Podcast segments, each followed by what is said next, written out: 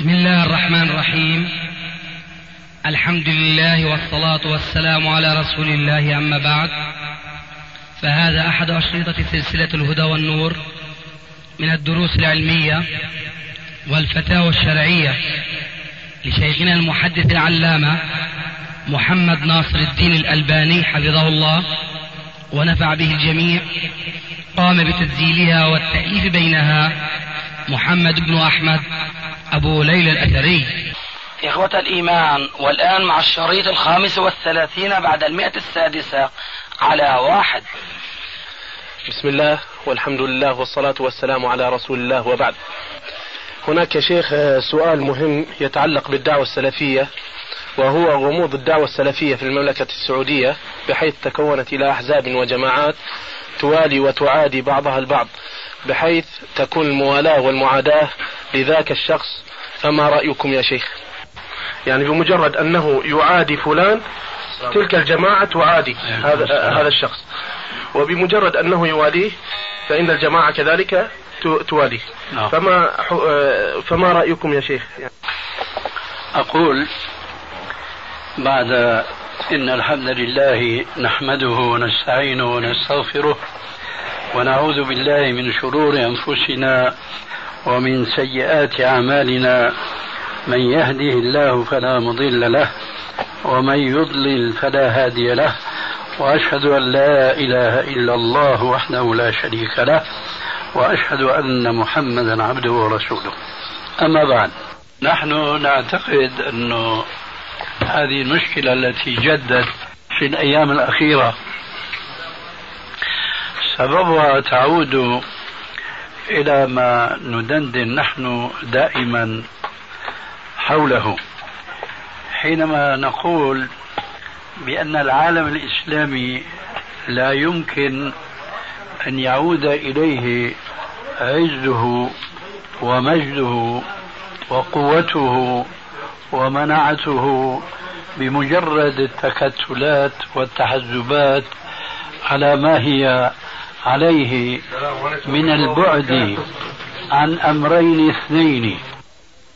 الأمر الأول البعد عن العلم الصحيح المستقى من كتاب الله ومن سنة رسول الله صلى الله عليه وآله وسلم ومما كان عليه سلفنا الصالح.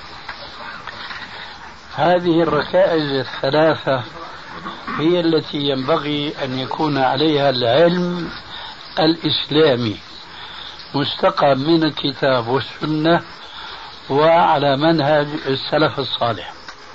ثم وهنا بيت القصيد من هذا الجواب أن يربى المسلمون على هذا الإسلام المصفى. الآن دائما نحن نؤكد وندندن. الآن أفاء المسلمون وانتبهوا لضرورة العودة إلى هذا المنهج الصحيح الذي لا منهج سواه الكتاب والسنة وعلى ما كان عليه السلف الصالح. أفاءوا إلى هذا وانتبهوا لكنهم بعد لم تكن الفيئة والصحوة التي ينادون بها الآن إلا كصحوة النائم أول استيقاظه ولا يزال مضطربا. ثانيا ما آن لهؤلاء الذين صحوا على هذا المنهج الصحيح في أول الصحوة؟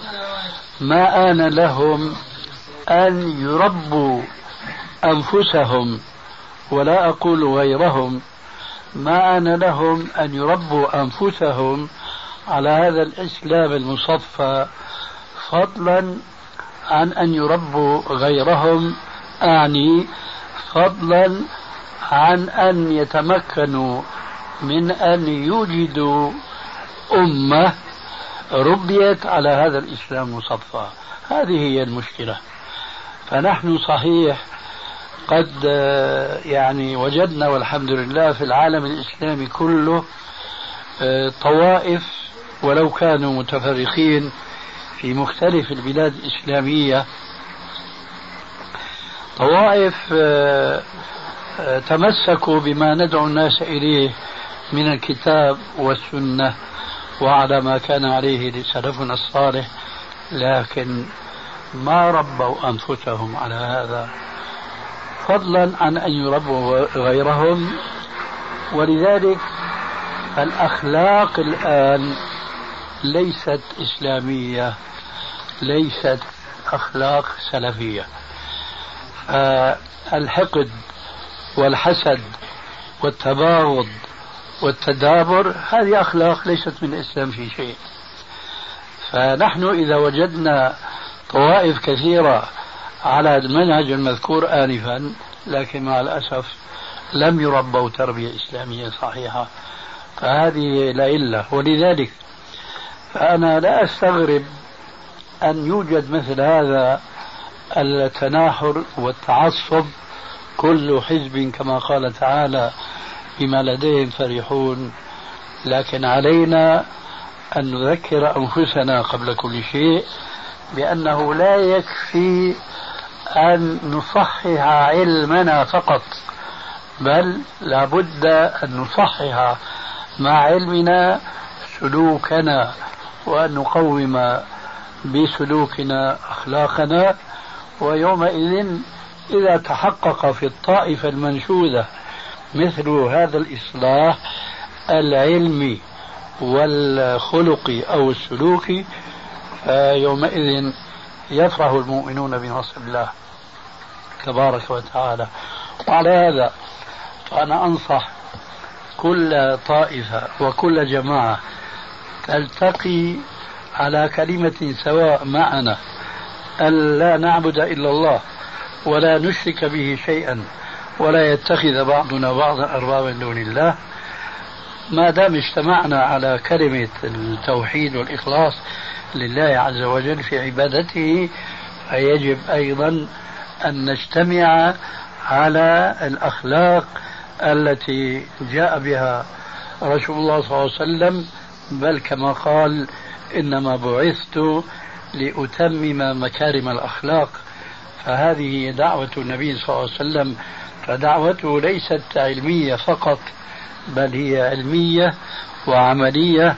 ولذلك قال تعالى وبهذه الآية أختم الجواب. يا أيها الذين آمنوا لم تقولون ما لا تفعلون؟ كبر مقتا عند الله أن تقولوا ما لا تفعلون. فحينما ننتمي إلى السلف ونقول نحن سلفيون لا ليس معنى ذلك. سلفيون فكرا وخلفيون خلقا وسلوكا. لا فيجب أن نجمع بين الأمرين وألا نكون تحت هذا الوعيد المذكور. في الآية الكريمة. ونسأل الله عز وجل أن يهدينا جميعا إلى العلم النافع والعمل الصالح. هناك أيضا سؤال يتعلق بهذا الموضوع وهو أن هناك كثيرا من الناس ينكرون على السلفيين التسمي بالسلفية. فيعني نريدك يا شيخ أن تفصل لنا في ذلك. يعني واحد يحير كيف يرد عليهم؟ يقول لك أنتم تفعلون أفعال ليس عليها سلف الأمة. فما أدري إيش جوابك يا شيخ يعني عن ذلك؟ نعم. في من ينكر؟ أظن أن هؤلاء المنكرين لا ينتبهون إن لم أقل لا يعلمون معنى السلفية. وإلا فيكون إنكارهم غريبا جدا. وبخاصة إذا كانوا التقوا معنا على المنهج الذي عبرت عنه آنفا ودائما وأبدا وهي أن دعوتنا إنما هي قائمة على الكتاب والسنة وعلى منهج السلف الصالح. نحن تكلمنا كثيرا وكثيرا جدا. وربما يكون هناك بعض الأشرطة اطلع عليها من لم يتمكن من أن يحضر مجالسنا مباشرة. نحن نعتقد أن الفرق الإسلامية التي شملها النبي صلى الله عليه وسلم بالوعيد بالنار إلا الواحدة منها آه، كلها إلا من خرجت عن دائرة الإسلام بكلية وليس كلامنا في هؤلاء. كل تلك الفرق الضالة كالمعتزلة والخوارج والمرجئة ونحو ذلك كالرافضة ما فيهم فرقة آه، تنكر انتسابها إلى الكتاب والسنة. إذا ما الفرق بين هذه الفرق الكثيرة؟ وكلها تدعي هذا الانتساب إلى الكتاب والسنة. الفرق ما ذكره الرسول عليه السلام في صفة الفرقة الناجية حيث قال جوابا لذاك السائل من هي يا رسول الله؟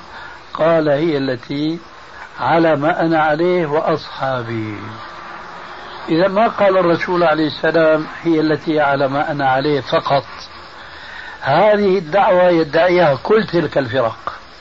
ما فيها فرقة تقول إلا من ضل وخرجت عن الإسلام كتلك الطائفة التي آه، عرفت اليوم بالقرآنيين الذين يزعمون أنهم يحكمون يأخذون أحكام الإسلام فقط من القرآن. هؤلاء كفروا بالقرآن ولستم بحاجة إلى التذكير بما يدل على كفرهم هذا. إنما كلامنا مع تلك الطوائف الأخرى ممن سمينا بعضها وممن لم نسمي حيث يتفقون معنا أنه لا بد من الرجوع إلى الكتاب والسنة وإن كان هناك اختلاف طبعا في مفهوم السنة عندنا وعندهم إلى آخره.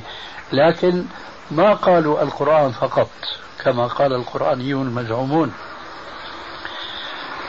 إذا نحن في دعوتنا نتميز بشيء ثالث عن كل تلك الطوائف. فنقول وما كان عليه سلفنا الصالح. هذا ليس بدعا من الأمر وإحداثا في الدين بل هذا هو الدين.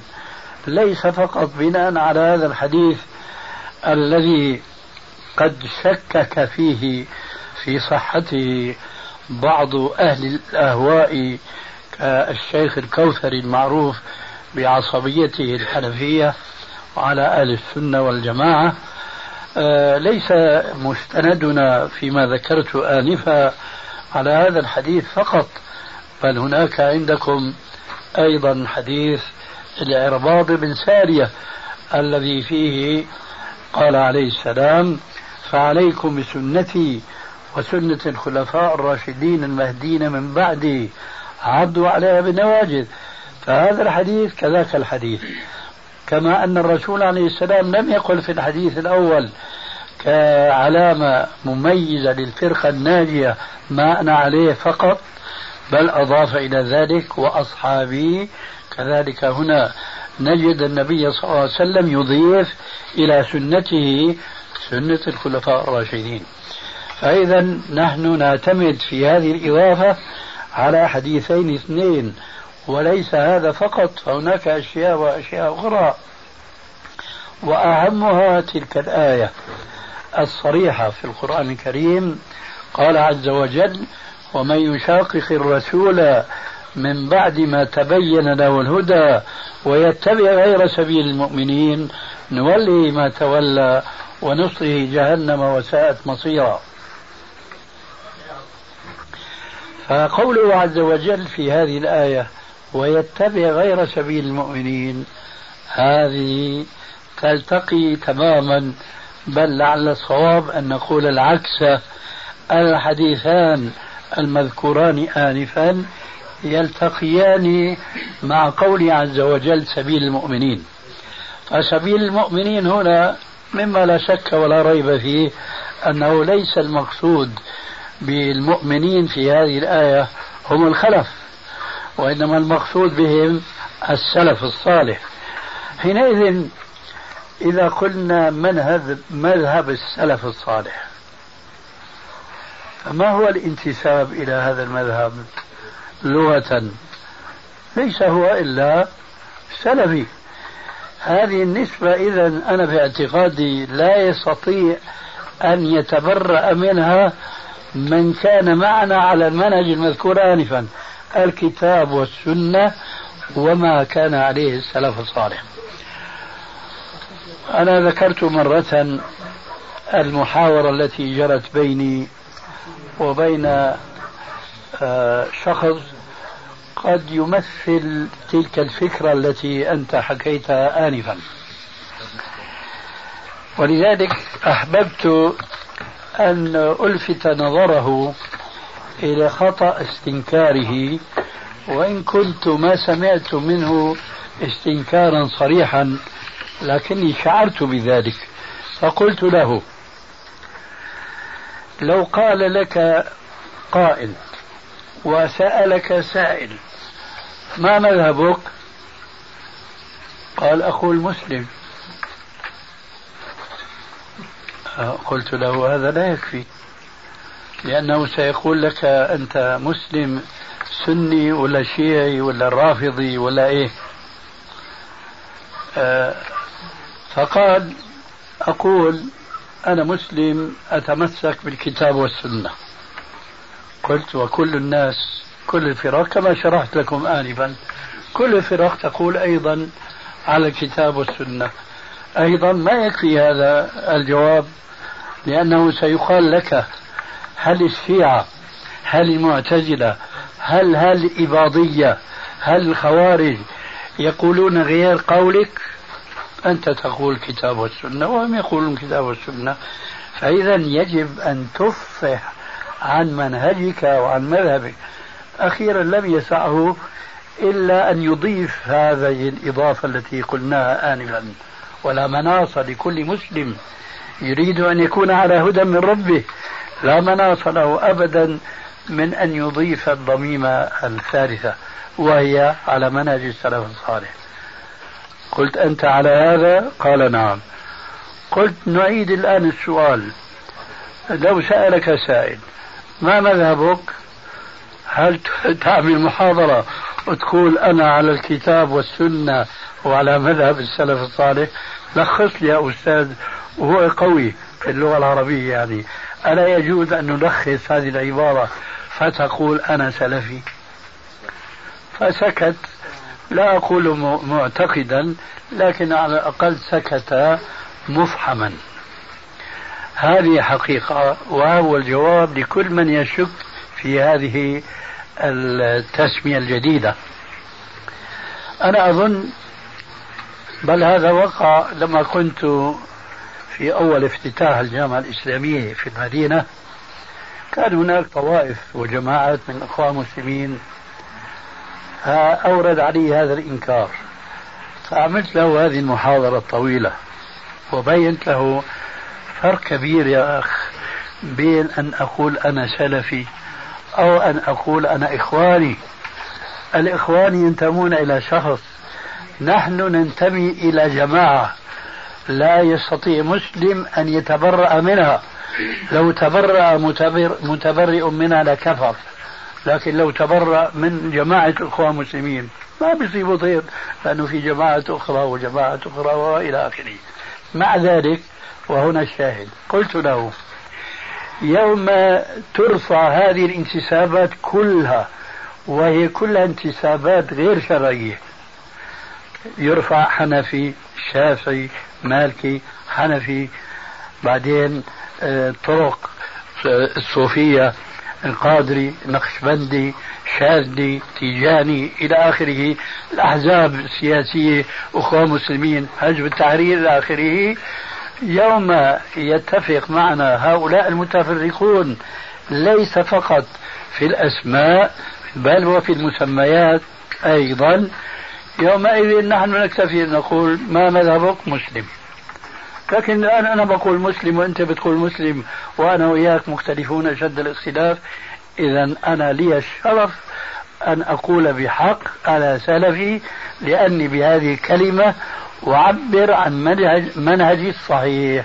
أما أنت حينما تقول أنا مسلم فأنت تميع شخصك.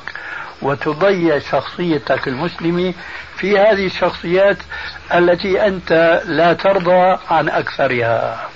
هذا جواب السؤال. فإن كان عند أحد الحاضرين ملاحظة على ما ذكرت فنريد أن نسمعها. أحد الحاضرين ممن لا يحضرون معنا. من كان له ملاحظة على ما سبق. من ضيوفنا. تفضل. الاحتجاج بالآية يا شيخ هو سماكم المسلمين يحتجون بهذه الآية. نعم. آه، سبق الجواب عن هذا بارك الله فيك. نعم. أنا أقول أنا مسلم. ما سمعت المناقشة التي جرت أنت الآن تمسك بالآية ما مذهبك؟ مسلم. نعم. طيب. مسلم سني ولا شيعي؟ يا شيخ. طيب. السني موجودة في الآية؟ لا. طيب من أين جئت بها؟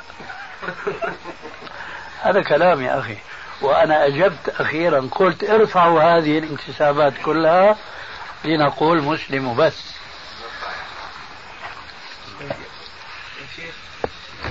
هناك أحد طلبة العلم في في بلاد نجد.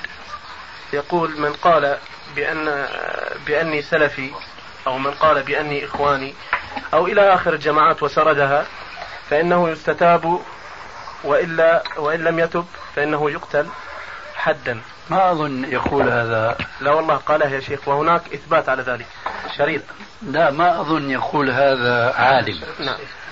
ما أظن يقول هذا عالم. أما غير عالم يمكن يقول هذا وما هو أكثر من هذا. نصيحتك له يا شيخ. نصيحتي له أن يفهم إيش معنى سلفي. وأنا أقول له الآن هل أنت تتبرأ من السلف؟ هو سيقول لا هذا إن كان عالما. أما إن كان من هؤلاء الهوج الذين لا يعلمون شيئا لا بيقول لك أنا بس قرآن وسنة. لكن كيف تفهم القرآن؟ وكيف تفهم السنة؟ هل تفسر القرآن بالقرآن أولا ثم بالسنة ثانيا؟ وهذا ماذا نسمي هذا التسلسل؟ خطأ. لا يجوز أن نقول نفسر القرآن بالقرآن ثم بالسنة. لا يجوز. إنما نفسر القرآن بالقرآن والسنة معا. لأننا لا نستطيع أن نستغني عن السنة في فهم القرآن مطلقا. ولذلك كنت ذكرت في بعض كتبي أن من الأدلة على نكارة حديث معاذ بن جبل الذي يقول بأن الرسول عليه السلام كما زعم الحديث لما أرسل معاذا إلى اليمن قال له بما تحكم؟ قال بكتاب الله. قال فإن لم تجد. قال فبسنة رسول الله. قال فإن لم تجد. قال أجتهد رأيي ولا آل. قال عليه السلام الحمد لله الذي وفق رسول رسول الله لما يحب رسول الله. هذا حديث منكر. لماذا؟ يستحيل بالنسبة لمن تخرج كما يقولون اليوم من مدرسة محمد صلى الله عليه وآله وسلم أن يفرق بين القرآن والسنة وأن يجعل السنة بالنسبة للقرآن كالرأي بالنسبة للسنة. متى يلجأ العالم إلى الرأي؟ إذا لم يجد في السنة جوابا. متى يلجأ إلى السنة إذا لم يجد في القرآن جوابا؟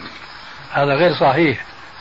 يجب الجمع بين الكتاب والسنة معا لأنهما يصدران من مشكاة واحدة.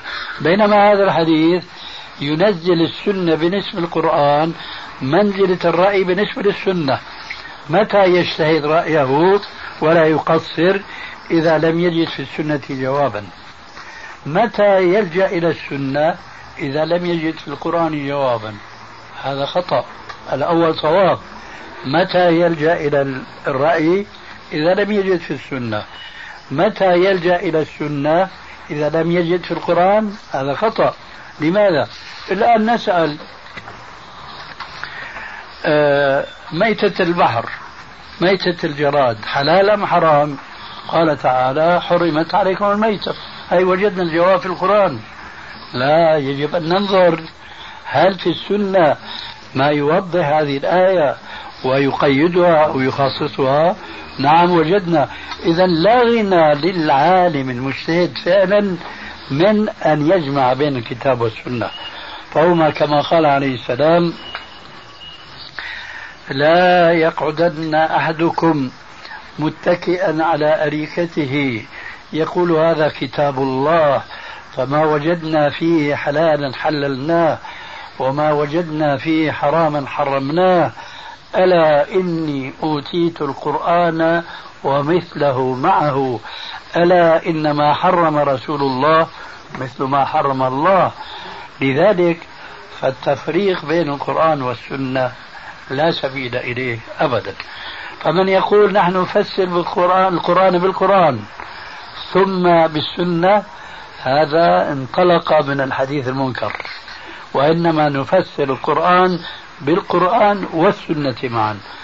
ثم إذا لم نجد تفسيرا لآية في القرآن ولا في السنة رجعنا إلى سلفنا الصالح وبخاصة الصحابة الذين خطبوا مباشرة بكلام الله عز وجل من النبي عليه الصلاة والسلام وأيضا فسر لهم وبين لهم تمام البيان. آه، لذلك أنا أقول بالنسبة للأخ الذي أشرت إليه أنا في ظني أنه أقل ما يقال وأنا لا أدري مقدار علمه لكن أقل ما يقال إنه غافل عن هذه الحقيقة. وهذه غفلة مرة في الواقع لا سيما إذا صدر منه ذلك الحكم الشديد بأنه إن لم يتب يقتل. فبشره بأني أنا أصر بأنني أنا سلفي على الكتاب والسنة وعلى منهج السلف الصالح. ومن لم يتبنى هذا المذهب فلا فرق بينه وبين الرافضة. ولا شك أنه ما دام في بلاد نجد وبينه وبين الرافضة ما صنع الحداد. ونحن معك يا شيخنا. جزاكم الله خير. سؤال مهم يا شيخ الله يجزيك خلي الأسئلة لضيوفنا يا أخي. عودة عودة إلى أو عودا إلى عن الحديث عن السلفية. نعم. آه، يقول الأخ ورد في كلامكم عن السلفية أنها تسمية جديدة. فما هو المقصود بذلك؟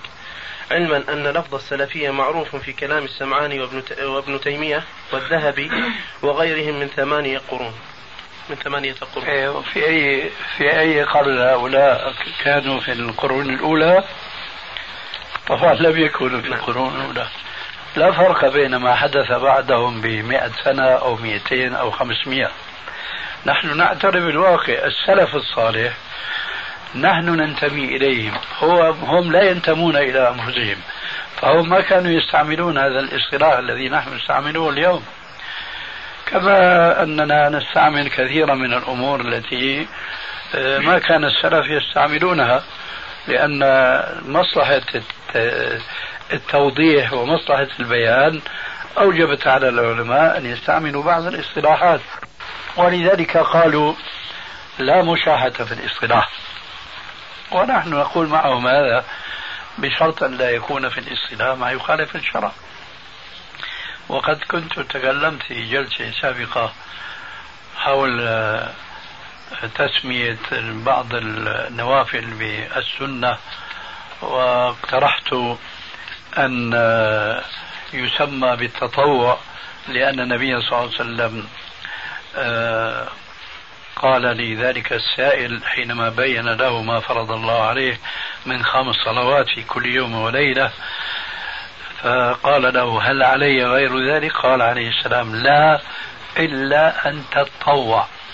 فقلت لو كان بيدي من الأمر شيء لوضعت كلمة التطوع بديل السنة لأن السنة وهناك محاضرة طويلة السنة في لغة الشريعة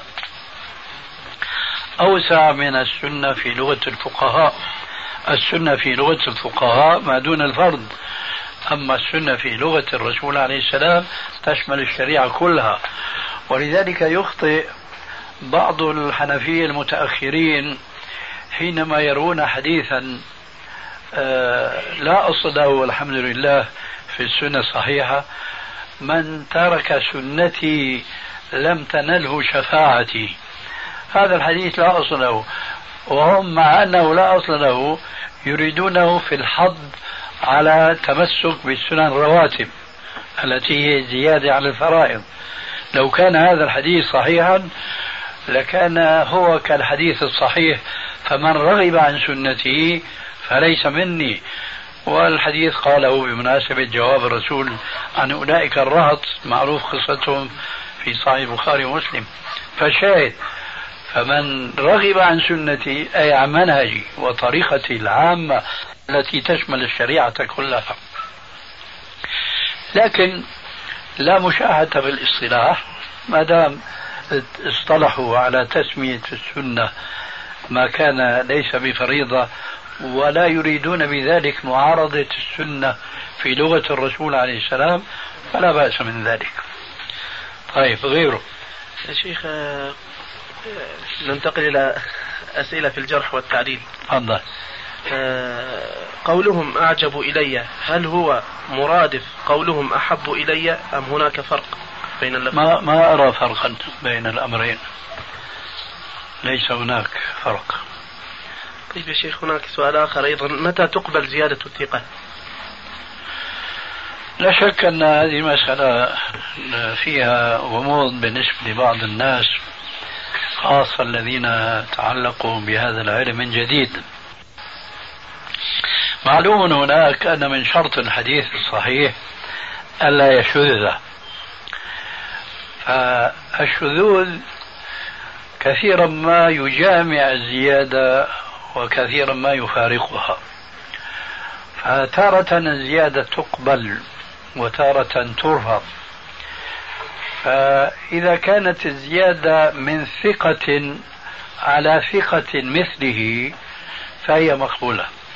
أما إذا كانت الزيادة من ثقة على من هو أوثق منه أو على من هو أكثر عددا منه فالزيادة هنا مردودة وهو الشذوذ. بهذا التفصيل يجاب عن الزيادة. طيب يا شيخ قول أبو حاتم الرازي فلان محدث هل يستفاد منه التوثيق أم لا؟ ما علمت في شخصي أن هذا يفيد توثيقا ولكن الله أعلم بذلك نعم. طيب يا شيخ آه، بالنسبة عن الصحاح غير الصحيحين مثل صحيح أبي عوانة أو يعني آه، صحيح الإسماعيلي إلى غير ذلك آه، هل يعني هم التزموا شرط الصحة؟ ما أعتقد لأن هي ليست من الصحاح هي مستخرجات نعم. فكثيرا ما يريدون فيها أحاديث بالمناسبة وفيها يعني ضعف أو جهالة في بعض الرواة ولذلك فهم ما التزموا الصحة وإنما استخدمون الاستخراج بالمعنى المعروف في المصطلح آه. يا شيخ سؤال آخر وهو الأخير. آه وهو أن هناك آه من يعني هو سليط اللسان على العلماء بحيث لا يراعي كبير ولا صغير. آه، مثلا أضرب على ذلك مثالا آه، كل من هو آه، يعني وصف بالأشعرية أو قيل أنه أن معتقده أشعري فإن إيش تجد يتعرض له في في في كتبه بأقبح الأقوال. فنريد يعني نصيحة لهذا الرجل خصوصا كثيرا من الناس اغتروا به أو يعني يقولون أن فيه سمات الصالحين. فيعني نريد أن تنصحه يا شيخ. توجه له نصيحة. نعم جزاك الله خير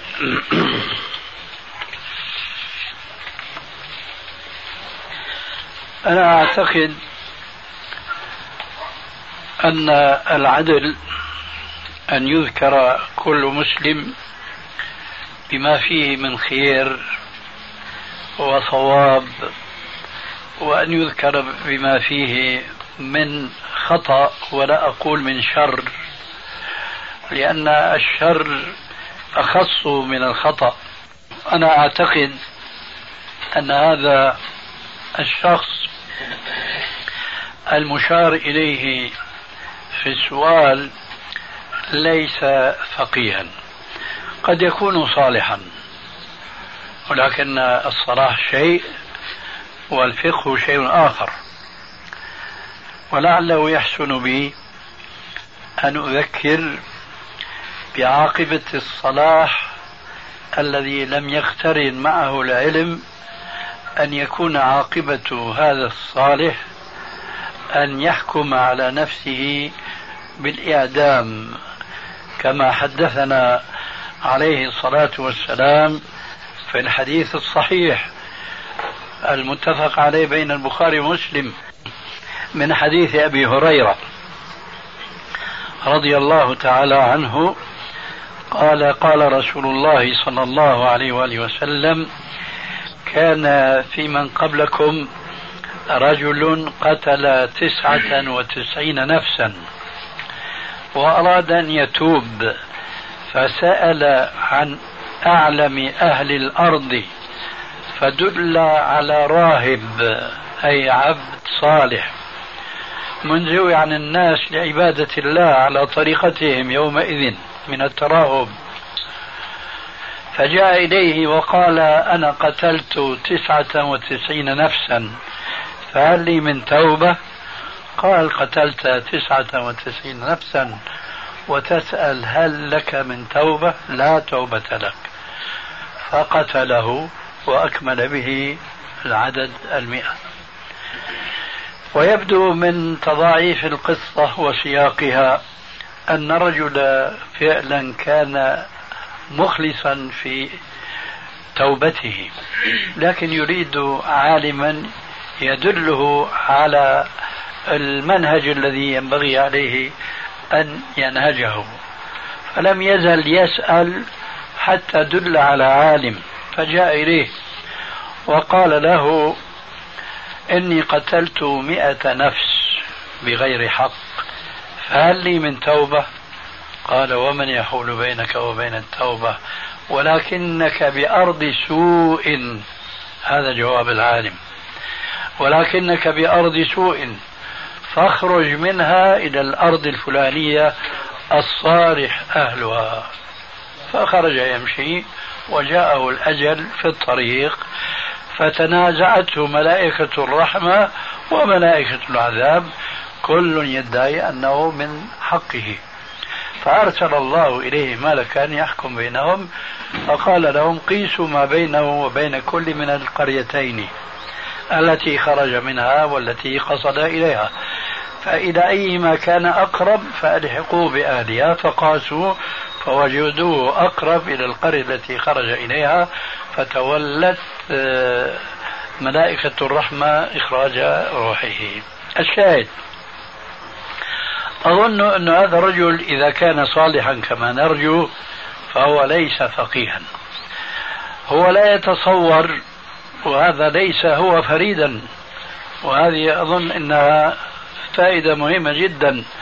كثير من الناس يفرقون بين الخطأ في الفروع وهذا اصطلاح. يفرقون بين الخطأ في الفروع والخطأ في الأصول. فيقولون الخطأ في الفروع مغتفر إذا صدر من اجتهاد أما الخطأ في الأصول فغير مغتفر. هذا خطأ. والسبب أولا لا دليل على هذا التقسيم. أعني تقسيم الشريعة إلى أصول وفروع وترتيب هذا الحكم على هذا التقسيم هذا لا أصل له. ثانيا الأدلة أو بعضها على الأقل تؤكد أن الإنسان لو أخطأ حتى فيما يتعلق بالعقيدة فهو معذور أيضا. وأكبر دليل على ذلك حديثان اثنان يمكن الآن أن أسردهما سردا. الحديث الأول حديث ذاك الرجل الذي جمع أولاده حينما حضره الموت فقال لهم أي أب كنت لكم؟ قالوا خير أب. قال فإني مذنب مع ربي ولئن قدر الله علي ليعذبني عذابا شديدا. فإذا أنا مت فخذوني وحرقوني بالنار ثم خذوا نصفي فذروه في الريح والنصف الثاني في البحر. فلما مات نفذوا فيه هذه الوصية التي ربما لا يتصور في الجور والبعد عن الشرع آه، أبعد عنه منها. فقال الله عز وجل لذراته كن فلانا فكان. فقال الله عز وجل له أي عبدي ما حملك على ما فعلت؟ قال ربي خشيتك. قال اذهب فقد غفرت لك. هذا كفر.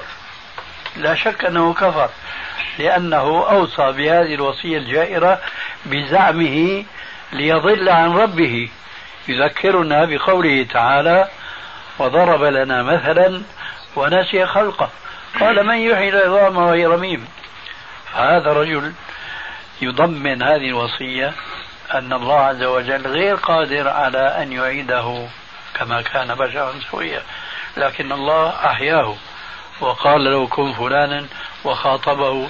لكن الله عز وجل وهو العليم بما في الصدور عرف من هذا الإنسان أنه ما فعل فعلته أنه كان جاحدا للبعث وللنشور وإنما الخوف من العذاب المدخر له والمعترف هو به وأنه مستحق له أعمى بصيرته.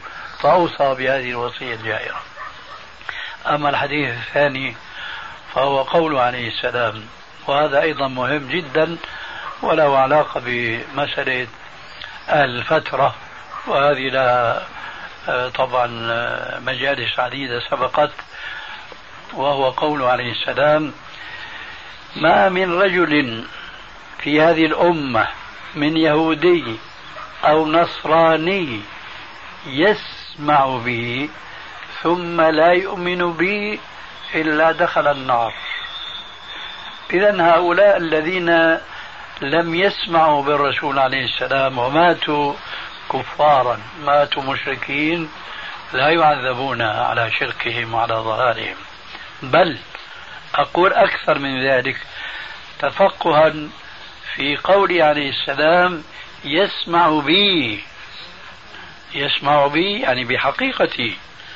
لأننا إن تصورنا أن بعض الأوروبيين كالبريطان والألمان وأمثالهم ممن تأثروا بدعوة القاديانيين وآمنوا بأن هناك أنبياء بعد رسول الله صلى الله عليه وسلم وأن أحدهم بعث في قديان وهو الذي كان معروفا في نشأته الأولى بميرزا غلام أحمد القدياني ثم حرف اسمه فجعله أحمد لغاية في نفسه معروفة. الشاهد هؤلاء الألمان والبريطان الذين ضللوا باسم دعوة الإسلام أن الإسلام يقرر مجيء أنبياء بعد الرسول عليه السلام وأن هذا أحدهم ميرزا غلام أحمد الخزاني وأن الإسلام ينكر خلقا اسمه الجن وله المواصفات المعروفة في الكتاب والسنة إلى آخره. هؤلاء بلا شك أنهم ضلوا لكنهم هل سمعوا به عليه السلام حقا؟ الجواب لا. إذا هذا الحديث يعطينا أولا من لم تبلغهم الدعوة مطلقا فهم ليسوا معذبين. لهم معاملة معروفة في عرصات يوم القيامة. ثانيا سمعوا به عليه السلام حقا؟ الجواب لا. إذا هذا الحديث يعطينا أولا من لم تبلغهم الدعوة مطلقا فهم ليسوا معذبين. لهم معاملة معروفة في عرصات يوم القيامة. ثانيا إذا بلغتهم دعوة الإسلام محرفة مغيرة مبدلة فآمنوا بها أيضا لا يؤاخذون عليها. إذا التفريق بين الأصول والفروع هذه انحراف عن الكتاب وعن السنة. لذلك أقول أن هذا الأخ الصالح إن شاء الله يجب أن يصلح علمه على الأقل في فتواه الجائرة لأن كون الرجل العالم الفاضل منحرفا في قضية ما من العقائد كالأسماء والصفات ونحو ذلك مما وقع فيه بعض الأشاعرة وبعض الماتريدية فيمكن أن يكون ذلك باجتهاد منهم وليس بسوء قصد منهم. فلا يجوز إطلاق هذا القول إلا مقيدا من علم الحق ثم انحرف عنه فهو كذا وكذا. ثم لا يفرق بين من انحرف في مسألة الأسماء والصفات أو ما يتعلق بالعقيدة وبين من انحرف في حكم شرعي. مثلا من عرف أن الحق مثلا أن خروج الدم لا ينقض الوضوء وهو يظل يصر مكابرا للأدلة. وعلى ذلك فقس وما أكثر المسائل الفرعية التي اختلف فيها العلماء والتي بعضها قد يكون أثرها في المجتمع إفسادا أكثر بكثير من بعض المسائل التي هي تتعلق فقط بالعقيدة. ترى من أنكر كبعض الأحزاب القائمة اليوم على الأرض الإسلامية أنكر عذاب القبر. ترى هذا ضرر أكثر. أما ذلك الرأي الفقهي الذي يقول إن المرأة إن الفتاة المسلمة إذا بلغت سن الرشد فيجوز لها أن تزوج نفسها بنفسها دون إذن وليها. خلافا الحديث أي الرأيين أشد إفسادا في المجتمع؟ الأول الذي أنكر آه، عذاب القبر أم هذا الذي أنكر شرط إذن الولي؟ لا شك أن هذا أكثر فسادا لكن هذا اسمه فروع وذاك أصول. إن هي إلا أسماء سميتموها أنتم وآباؤكم.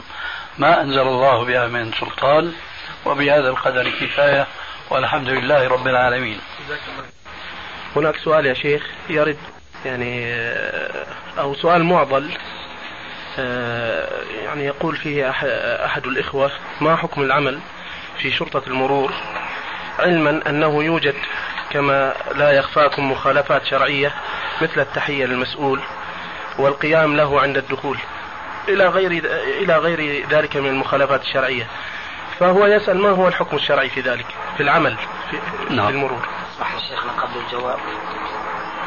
فهذا السؤال إن كان المقصود به العمل الاختياري في الشرطة فنحن ننصح ما دام الوضع كما جاء في السؤال مما فيه مخالفات كثيرة وذكر فيه بعض الأمثلة فننصح كل مسلم يخشى الله عز وجل ويتقيه ألا يوظف نفسه في مثل هذه الوظيفة بخلاف من كان مضطرا كما هو الشأن بالنسبة لبعض الدوائر كالجندية مثلا هذا له حكم آخر. أما أن يختار المسلم أن يكون جنديا أو أن يكون شرطيا وفيه مخالفات شرعية فذلك مما لا ينبغي للمسلم أن يوظف نفسه فيه آه، أولا لقوله تبارك وتعالى في الآية المعروفة ولا تعاونوا على الإثم والعدوان وثانيا لأنه قد جاءت أحاديث عن النبي صلى الله عليه وآله وسلم كأنها المسلم أن يكون في الزمن الذي آه، لا يطبق فيه أحكام الشرع الحنيف أن يكون شرطيا أو أن يكون جابيا أو نحو ذلك من الوظائف التي يكون فيها الموظف آه، محكوما بأن يعمل خلاف ما أمر الله عز وجل ورسوله صلى الله عليه وآله وسلم. هذا جوابي عن هذا السؤال. أيضا يا شيخ سؤال يتعلق بما سبق. أيضا سؤال يتعلق بما سبق وهو أن رجلا آه، يسير بسيارته ودهس رجلا يعني في الطريق. فكما هو معلوم أن الدية تؤخذ من آه، التأمين. التأمين الاجتماعي. وليس من أهل يعني ليس من الذي دهس. وإنما نعم. التأمين الاجتماعي هو الذي يدفع عنه الدية. فما حكم أخذ هذه الدية من من التأمين الاجتماعي؟ يعني هذا هو السؤال الذي نعم. أنت تعني بارك الله فيك. أنت تعني بالتأمين الاجتماعي يعني أي شركة من شركات التأمين نعم. التي تؤمن على السيارات وعلى العقارات وعلى الحياة ونحو ذلك نعم. آه، نحن نقول أولا أن هذا التأمين آه، من حيث الواقع الذي ندريه ينقسم إلى قسمين أحدهما إجباري والآخر اختياري فما كان إجباريا فلا مسؤولية على المؤمن كمثل تلك الضرائب التي تفرض على المسلمين ولا أقول على المواطنين. آه، أما إذا كان اختياريا فننصح كل مسلم أن لا يؤمن على أي شيء مما يؤمن عليه عادة سواء كان مما ذكرت آنفا أو غير ذلك. هذا أولا. هذا وإن كان ليس له علاقة بالسؤال ولكن لابد من هذا البيان والتفصيل. أما الجواب عن السؤال فنقول إن كان المؤمن قد دفع تلك القيمة التي ستدفعها الشركة لأن الذي أحدث الحادث كان يدفع الراتب المفروض عليه. إن كان قيمة الدية هو قد دفعها فلا بأس أن يأخذها آه، على حد قوله تعالى ولو بغير هذه المناسبة هذه بضاعتنا ردت إلينا. أما إن كان الذي دفعه أقل من ذلك فله الحق أن يستعيد هذا الذي دفعه فقط وما سوى ذلك عليه أن يدفعه من جيبه ومن كيسه. هذا هو الجواب عن تمام السؤال. غيره. يا شيخ سؤال يختلف تماما عن آه، الأسئلة التي يعني طرحناها على فضيلتكم. تفضل. وهو يقول أحد الإخوة يعرض هذا السؤال. يقول رجل متزوج بأكثر من من من امرأة آه، وهو يطوف عليهن يعني في ليلة واحدة فيسأل ما ما حكم ذلك؟ وهل يستشير آه التي يعني آه هو في في نوبتها. إيه، يعني التي في نوبتها يعني. في قسمتها. نعم. نعم. أنا أقول إذا استطاع أن يطوف عليهن فأقول فيه العافية. ثم لا حاجة إلى الاستشارة. لأن المقصود إذا طاف عليهن كلهن أن يبات عند صاحبة النوبة. أما أن يستأذن فهذا قد طاف عليه السلام على نسائه التسع في ليلة واحدة وهو كان يعدل في القسمة وكما جاء في سنن داود ولو بإسناد فيه ضعف أن النبي صلى الله عليه وسلم كان يقول اللهم هذا قسمي فيما أملك فلا تؤاخذني فيما لا أملك. فالرسول عليه السلام كان يعدل فحينما طاف على نسائه في ليلة واحدة آه، حتما ما استأذن من صاحبة النوبة. فلذلك فهذا أمر جائز طيب ولا حرج في ذلك إطلاقا ولكن ما أدري إذا كان هو يقوم بالعدل في النواحي الأخرى. طيب آه، قد يقول هذا القائل يعني الذي طرح السؤال آه، يقول هذا من خصوصيات آه، من خصوصيات النبي صلى الله عليه وسلم. وقد يقول من يرد عليه ما الدليل؟ الخصوصيات التي تدعى للنبي صلى الله عليه وسلم لا يجوز أن تدعى اعتباطا وإنما لابد لذلك من دليل وإلا بطلت الأسوة التي الأصل فيه عليه السلام الاقتداء به. فهكذا العلماء كلهم يقولون الأصل في كل ما صدر من النبي صلى الله عليه وسلم أن يقتدى به إلا ما قام الدليل على أنه من خصوصياته. أما مجرد الدعوة ولا سيما بالقدقدة قد يكون هذا من خصوصياته. فهو يعارض وهذا جدل لكن بالحق وقد لا يكون ذلك من خصوصياته. فأي القدقدتين أرجح؟ لا شك ما كان منها الأصل فهو الأرجح. ومن ادعى خلاف ذلك فعليه الدليل ودون ذلك في مثل ما نحن فيه خرط القتاد كما يقال. سؤال آخر يا شيخ آه، امرأة مات عنها زوجها زوجها وهي لم تتم مناسك الحج فهل لها أن تتم المناسك أم تعود؟ آه، ومتى يبدأ وقت الحداد؟ أما متى يبدأ فحينما يصلها خبر الوفاة. وما هل تتم المناسك معنى السؤال أن الزوج مات في الحج؟ نعم. وبقي عليها أن تتم مناسك الحج. لا أرى مانعا لأن هنا بين مفسدتين. مفسدة الإمساك العدة وذلك من لوازمها أن تلزم دارها ومفسدة إفساد الحج بعدم إتمام المناسك.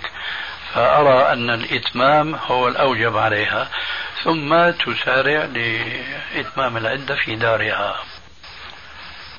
آه يا شيخ هناك سؤال آخر أيضا يتعلق بالحج آه أيضا عن النساء. امرأة حاضت قبل أن تطوف طواف الإفاضة وموعد المغادرة آه في اليوم الثالث عشر. فما أدري يا شيخ ما ما هو الحكم الشرعي في ذلك؟ هل تطوف أم آه ما تطوف. لا نرى رأي ابن تيمية ومن معه في هذه القضية. بعد أن قال عليه السلام الحديث المعروف في صحيح البخاري لعائشة اصنعي ما يصنع الحاج غير ألا تطوفي ولا تصلي. هذا أولا. وثانيا بعد أن قال عليه الصلاة والسلام حينما نبئ بأن صفية قد حاضت آه، فقال عليه السلام أحابستنا هي؟ قالوا إنها قد طافت طواف الإفاضة. قال فلتنفر إذا فنحن نأخذ من هذا الحديث ما يؤكد ما يدل عليه الحديث الأول. حديث عائشة نهى عليه السلام أن تطوف حول الكعبة وهي حائض.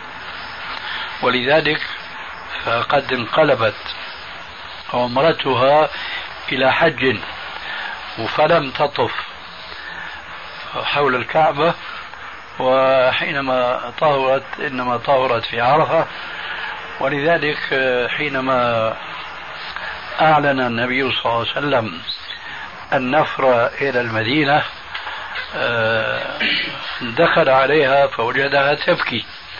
قال لها ما لك؟ قالت ما لي. يعود الناس بحج وعمرة وأعود أنا بحج دون عمرة. فأمر عليه الصلاة والسلام أخاها عبد الرحمن ابن أبي الصديق أن يردفها خلفه على الناقة وأن يخرج بها إلى التنعيم وأن تحرم من هناك. آه، تعويضا لها عن عمرتها التي فاتتها. فشاهد أن النبي صلى الله عليه وسلم نهاها أن تطوف حول الكعبة وهي حائض.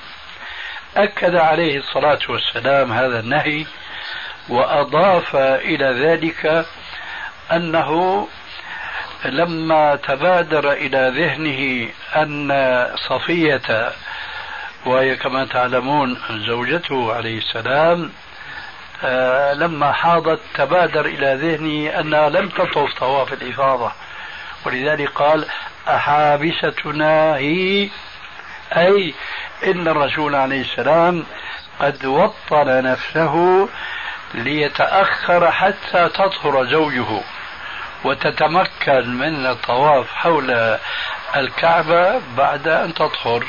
لكن لما قيل له عليه السلام بأنها قد طافت طواف الإفاضة فقال فلتنفر إذا مبينا أن طواف الوداع ليس ركنا كطواف الإفاضة وإنما هو واجب فمثل هذا الواجب يتسامح به بالنسبة للنساء أو المرأة التي حاضت فلهذين الحديثين أقول لا أرى جواز طواف المرأة الحائض لكي تصحب الرفقة كما يقولون.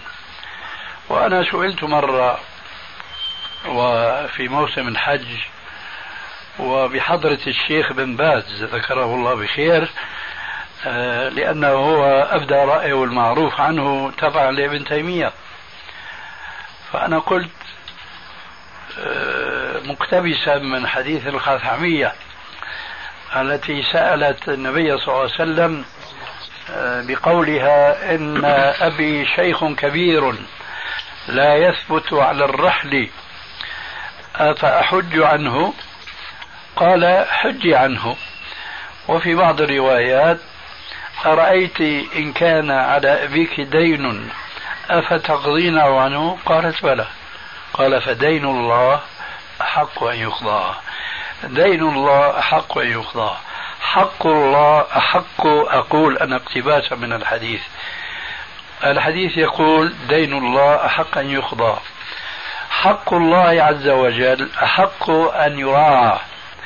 فإذا امرأة مرضت وهي لم تطف بعد طواف الإفاضة وقضى مرضها أن تنقل إلى المستشفى ماذا يفعل رفقتها؟ أيسافرون بها على مرضها على عجرها وأجرها أم يصبرون عليها ويدخلونها خاصة إذا ما كسرت أو عرجت. فلا بد أن يدخلوها المستشفى ولا بد لهم أن يتأخروا. إذا دين الله أحق أن يقضى لذلك فاعتبار الرفقة هنا خشية أن يذهبوا ضرورة يسوغ من أجلها لارتكاب ما حرم الله عز وجل على المرأة الحائض من الطواف ما أعتقد أن هذه ضرورة. وإلا إيش معنى الحديث؟ غير أن لا تطوفي ولا تصلي. وقوله عليه السلام أحابستنا هي هذا إلغاء للحديثين معا. هذا جوابي أيضا عن السؤال جزاك الله خيرا وإياكم إن شاء الله.